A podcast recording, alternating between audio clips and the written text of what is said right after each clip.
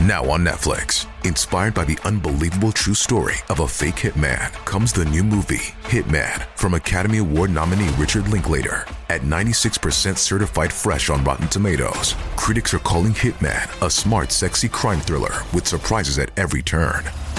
Starring Glen Powell and Adria Arjona. Hitman. Now playing on Netflix and in select theaters. Rated R.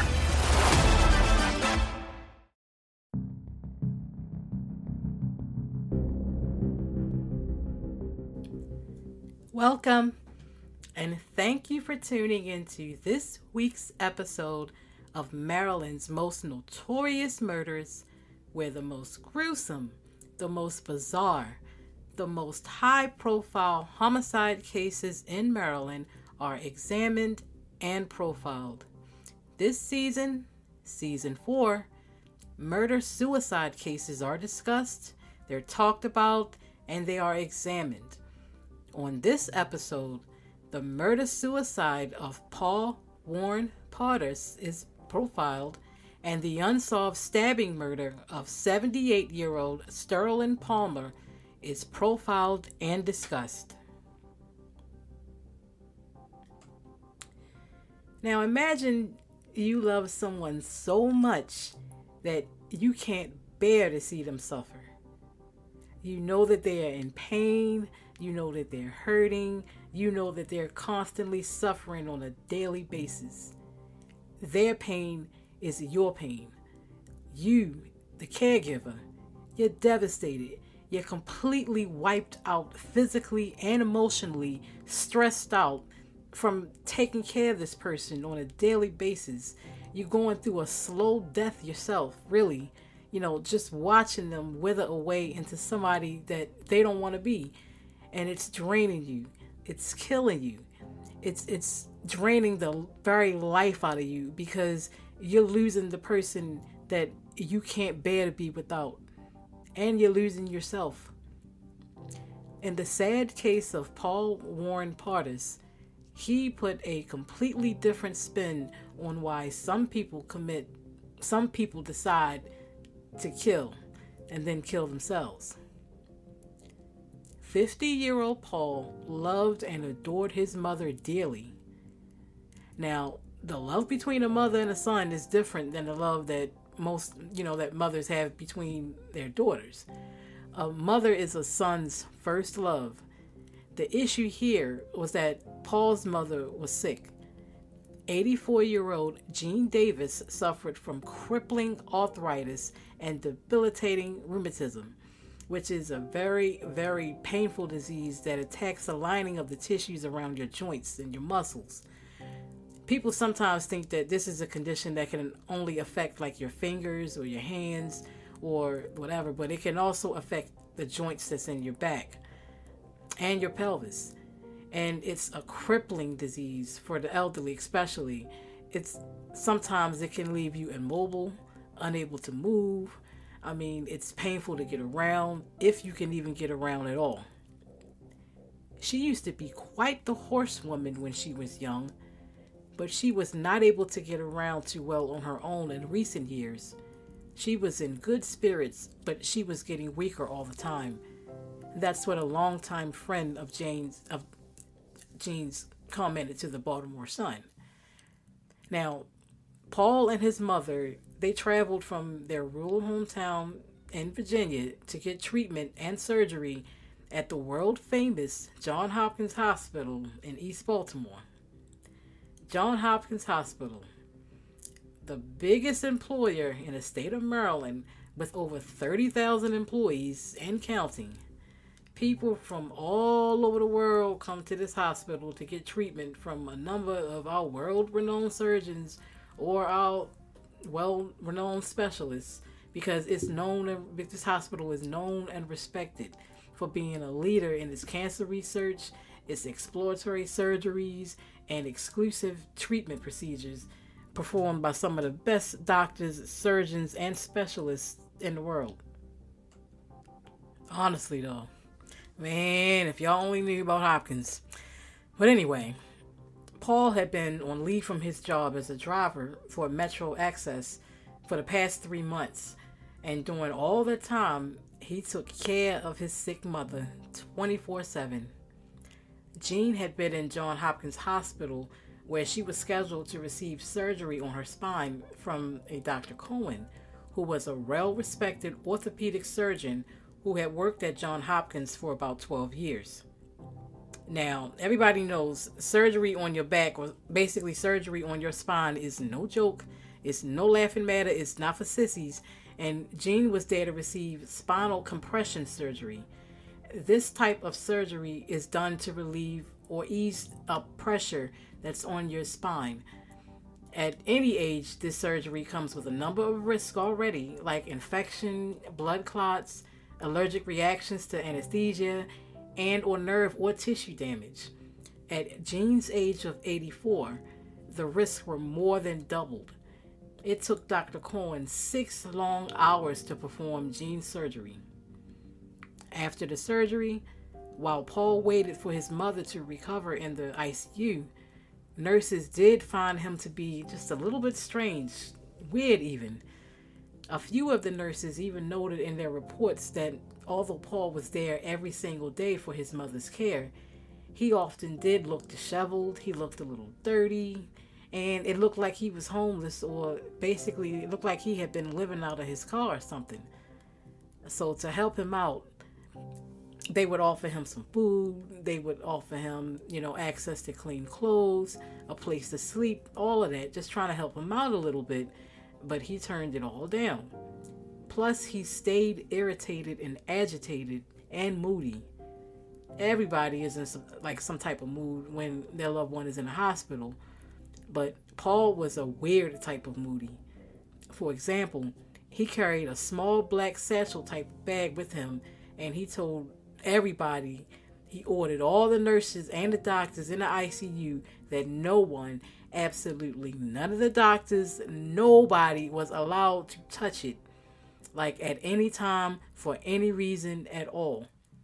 But when one of the nurses accidentally, well, she bent down to touch it, you know, to pick it up or to move it or something, he zapped out, he lost it, he screamed at her.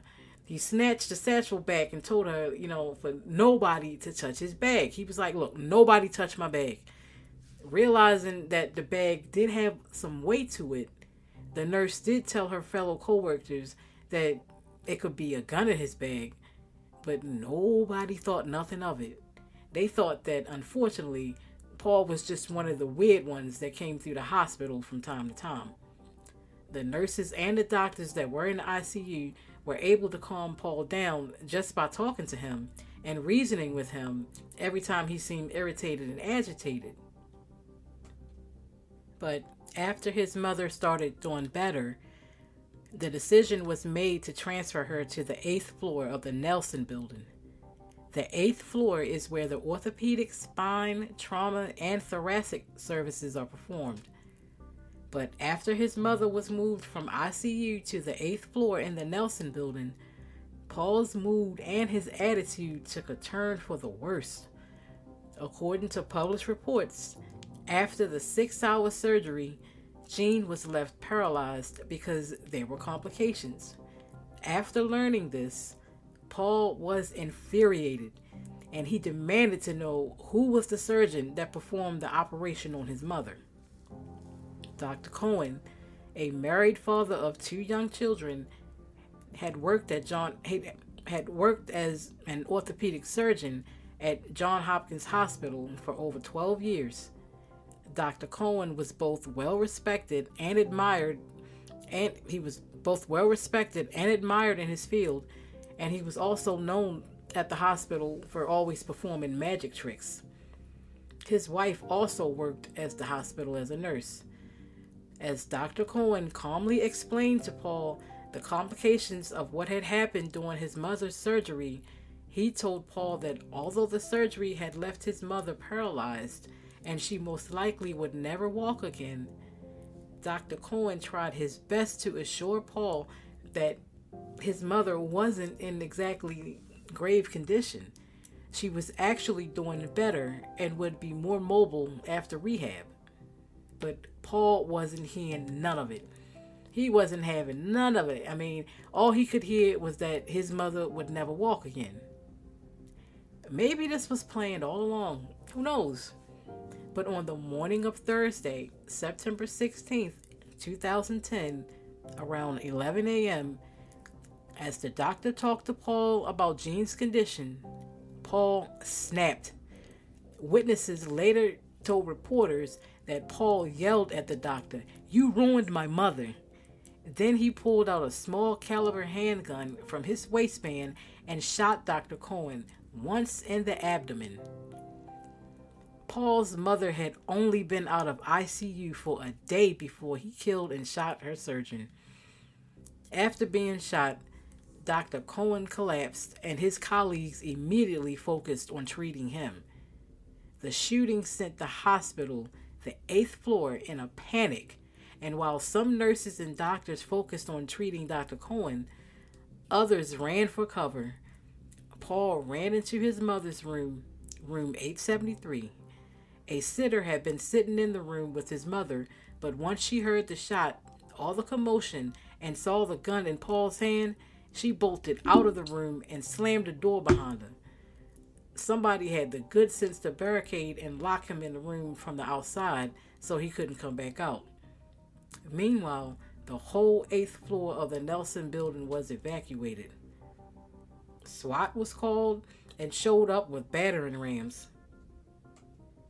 Snipers were put on a building across the street from the hospital just in case Paul decided to go on some wild shooting spree. Traffic outside was directed away from the hospital, screwing up traffic in that area even more than it already is.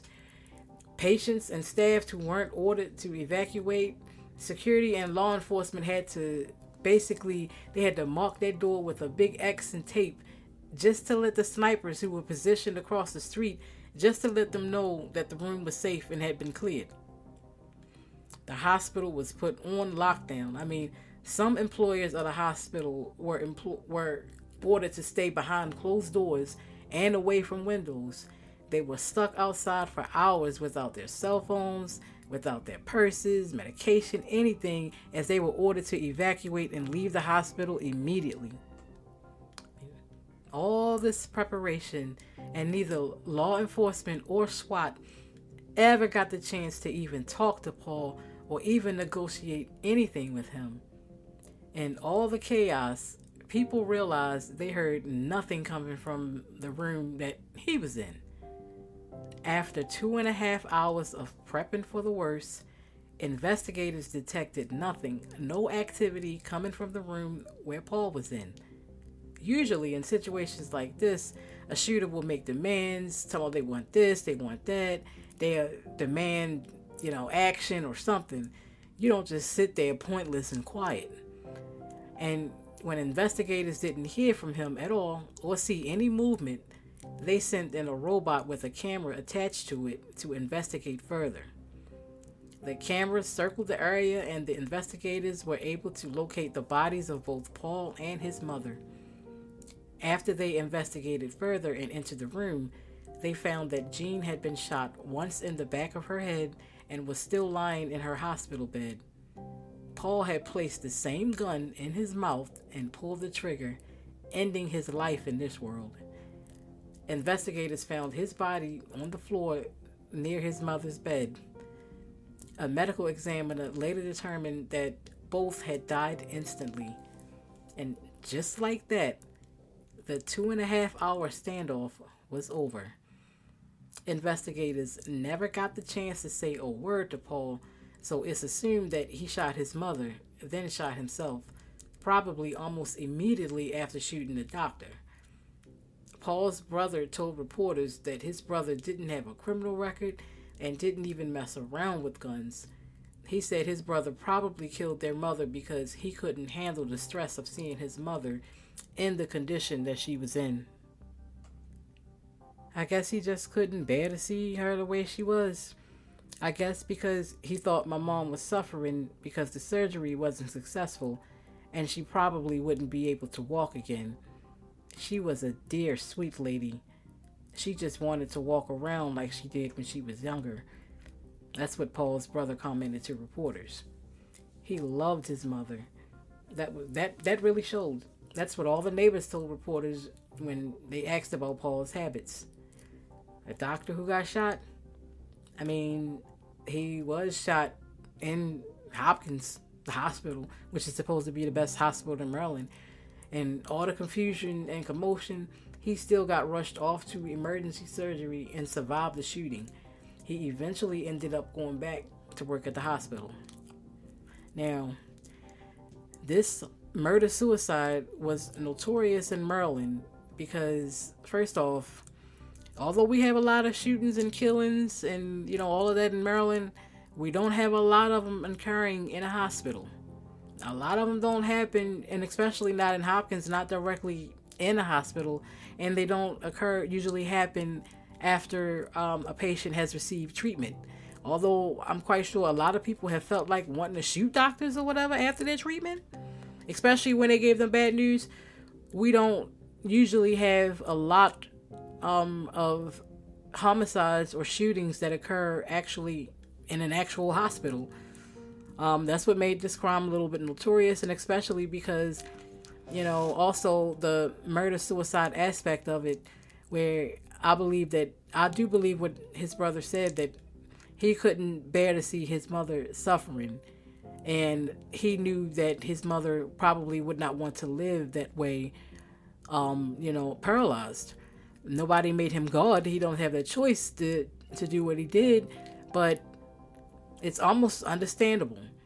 Um, another thing before I even continue on that part, Hopkins. I mean, Hopkins might look good on paper, you know, and all of that. People, we got a lot of special specialists and this, that, and blah, blah, blah. But I'm, I, I would not say it's one of my top five hospitals that to go to. That's all I'm gonna say about that. But um, that especially the emergency room. But anyway, um, I know the doctor is still traumatized. You know, probably suffering from PTSD from this incident, getting shot in the abdomen, and especially delivering news to a patient, something that he has to continue to do. I'm sure, probably on a daily basis. Um, I feel sorry for the physician, the doctor that was that was involved in this. I really do. I mean, um, because of this shooting, it was reported that Hopkins did change its protocol. They did change its security measures. There, it's inconceivable to think that you're going to put metal detectors in a hospital, especially when it's flooded with nothing but metal. You know, the instruments and stuff like that that the doctors and physicians use to treat patients. But so you cannot put metal detectors in a hospital and expect to um, you, you basically you cannot detect people crazies that come into the hospital. So you're gonna doctors and physicians and nurses are gonna have to figure out. They came up with another way to be able to detect basically when somebody is about to zap out, or somebody's about to commit a crime, or who's showing signs of being erratic and irrational, and um, uh, basically anxious, like Paul was showing before he decided to commit this act. Um, it, it's really a, this whole case was really sad because um, think about it. You know, if his if his mother was healthy or if the surgery was a success, would his mother and Paul would they still be here? Would they would this had even happened? Um, and like I said before, how many of us felt like Paul? Felt like you know taking a doctor out because you they received news that you didn't want to hear, especially about your loved one. I mean, it's it's a real blessing that the doctor survived and was able to go back to work and to do continue to do what he loved to do. But like I said, I'm quite sure he is probably he, he and his wife are still affected to this day of the shooting that he could have easily just been, you know, a victim from. Um, I also feel sorry for um, Paul's the brother or his family um, because they lost two people that day. The, um, his mother and he lost his brother. It's the whole situation was just a sad situation. It was unfortunate. It it was something that possibly could have been prevented. Um, it, it was just um, a one of the most um, shocking crimes that I heard because, like I said, uh, Maryland has a lot of homicides, but very rarely do somebody pop off in a hospital, especially in Hopkins, and especially like that, especially. Um, you know, sometimes they will end up shooting like a relative or um, a victim or something like that, but he shot his mother and a doctor, so and himself. So that's what made this one of Maryland's most notorious homicides. Now, this episode's unsolved homicide is the stabbing murder of 78 year old Sterling Palmer. Imagine you go to the store without a care in the world. You're gone for 20 minutes max. And when you get back to your house, you find your friend, your soulmate, your husband of 11 years brutally stabbed on the basement floor. In the blink of an eye, your life changed. That's what happened to the wife of 78 year old Sterling Palmer. On the afternoon of October the 8th, 2010, Sterling's 71 year old wife left out of their home in the 2600 block of Edison Highway, close to the Erdman Shopping Center. She left to go pick up some lunch. Who knew that while she was gone, somebody, a monster, would come into her home and forever alter the course of the rest of her life? Someone stabbed her husband multiple times and left his body on the basement floor. 911 was called, and Sterling was pronounced dead after paramedics and police responded. His wife had known her husband since 1959 before finally marrying him 11 years before he was brutally murdered. Sterling was known to carry up to $300 in his pants pocket all the time, and since his money was missing, when he was killed, Sterling's friends and family believed he may have known his killer, and his killer may have known that he always kept money on him and knew that he freely loaned out money to friends and family whenever they needed it.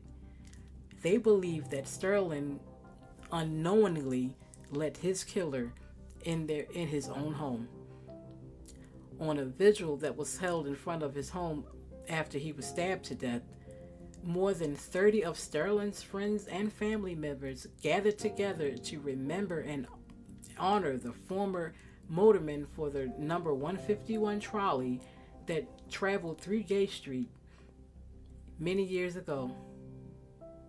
While there, they sang songs, they talked about memories of Sterling, they handed out flyers for a $4,000 reward for any information leading to an arrest in his murder and they prayed. They prayed to God, seeking for answers, seeking justice in this heinous murder of an elderly man. I miss him. He was my best friend. Someone had to have seen something, no matter how small it may be. Please call someone. If you don't, you don't know. It may lead to something. His wife commented to reporters for CBS News. Getting a resolution would help the family, especially my aunt, because they've been together for so long, his niece added. A year went by. Nothing. I mean, I know what that feel like. And, and the family suffers through this loss.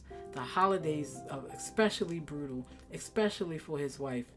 It's like it just happens as far as I'm concerned. I will never be right. It's something that won't go away He'd do anything for anybody, and I just loved him. Some person that was that mad took their anger out on my husband, and they have to pay for it. That's what his wife commented to reporters for the Baltimore Sun. He was just living his life in his own home, minding his own business, and someone comes along and acted like a savage, added his daughter the investigators they had some good leads at first, but nothing panned out. Plus, even though his money was taken, the investigators are they not officially ruling his murder as the result of a robbery. Regardless of the reason of who did what or the motive of what or whatever, this still is a crime that needs to be solved. How you going how can you live to be 78 years old only to become like the victim of a homicide and be more? I mean, honestly, people, come on, y'all. Come on, people. Let, let's get this one solved. I know somebody knows something. You know, so do the right thing. Clear your conscience and give this family some peace. If anybody has any information at all, no matter how simple, no matter how mediocre it may seem, please call Cold Case Detectives at 410 396 2100. You can also call them at 1 866 7 Lockup. You can also send a text message to 443 902 4824. You can also email them at homicide tips at baltimorepolice.org. Once again, those phone numbers are uh, Cold Case Detectives at 410 396 2100. You can also give them a call at 1 866 7 Lockup. You can send a text message to 443 902 4824. You can email them at homicide tips, that's T I P S with an S, at baltimorepolice.org. And check this out, y'all. You can remain anonymous, people. I know you're thinking, oh, I gotta go to court. I gotta say this. Not, not really. Look, most of the times, family members just want to know what happened. Like, instead of just being left in the loop, left in the dark, just, you know, they just basically want to know what happened. So, would it would would it hurt you to you know to drop a line or drop a tip about um, a homicide that you know to clear your conscience? I mean, to me, it just it sounds like it's only right. It's, it's, it's the right thing to do. Thank you for tuning in this week. Please be sure to subscribe to this podcast for updates on future spine tingling, hair raising, heinous episodes.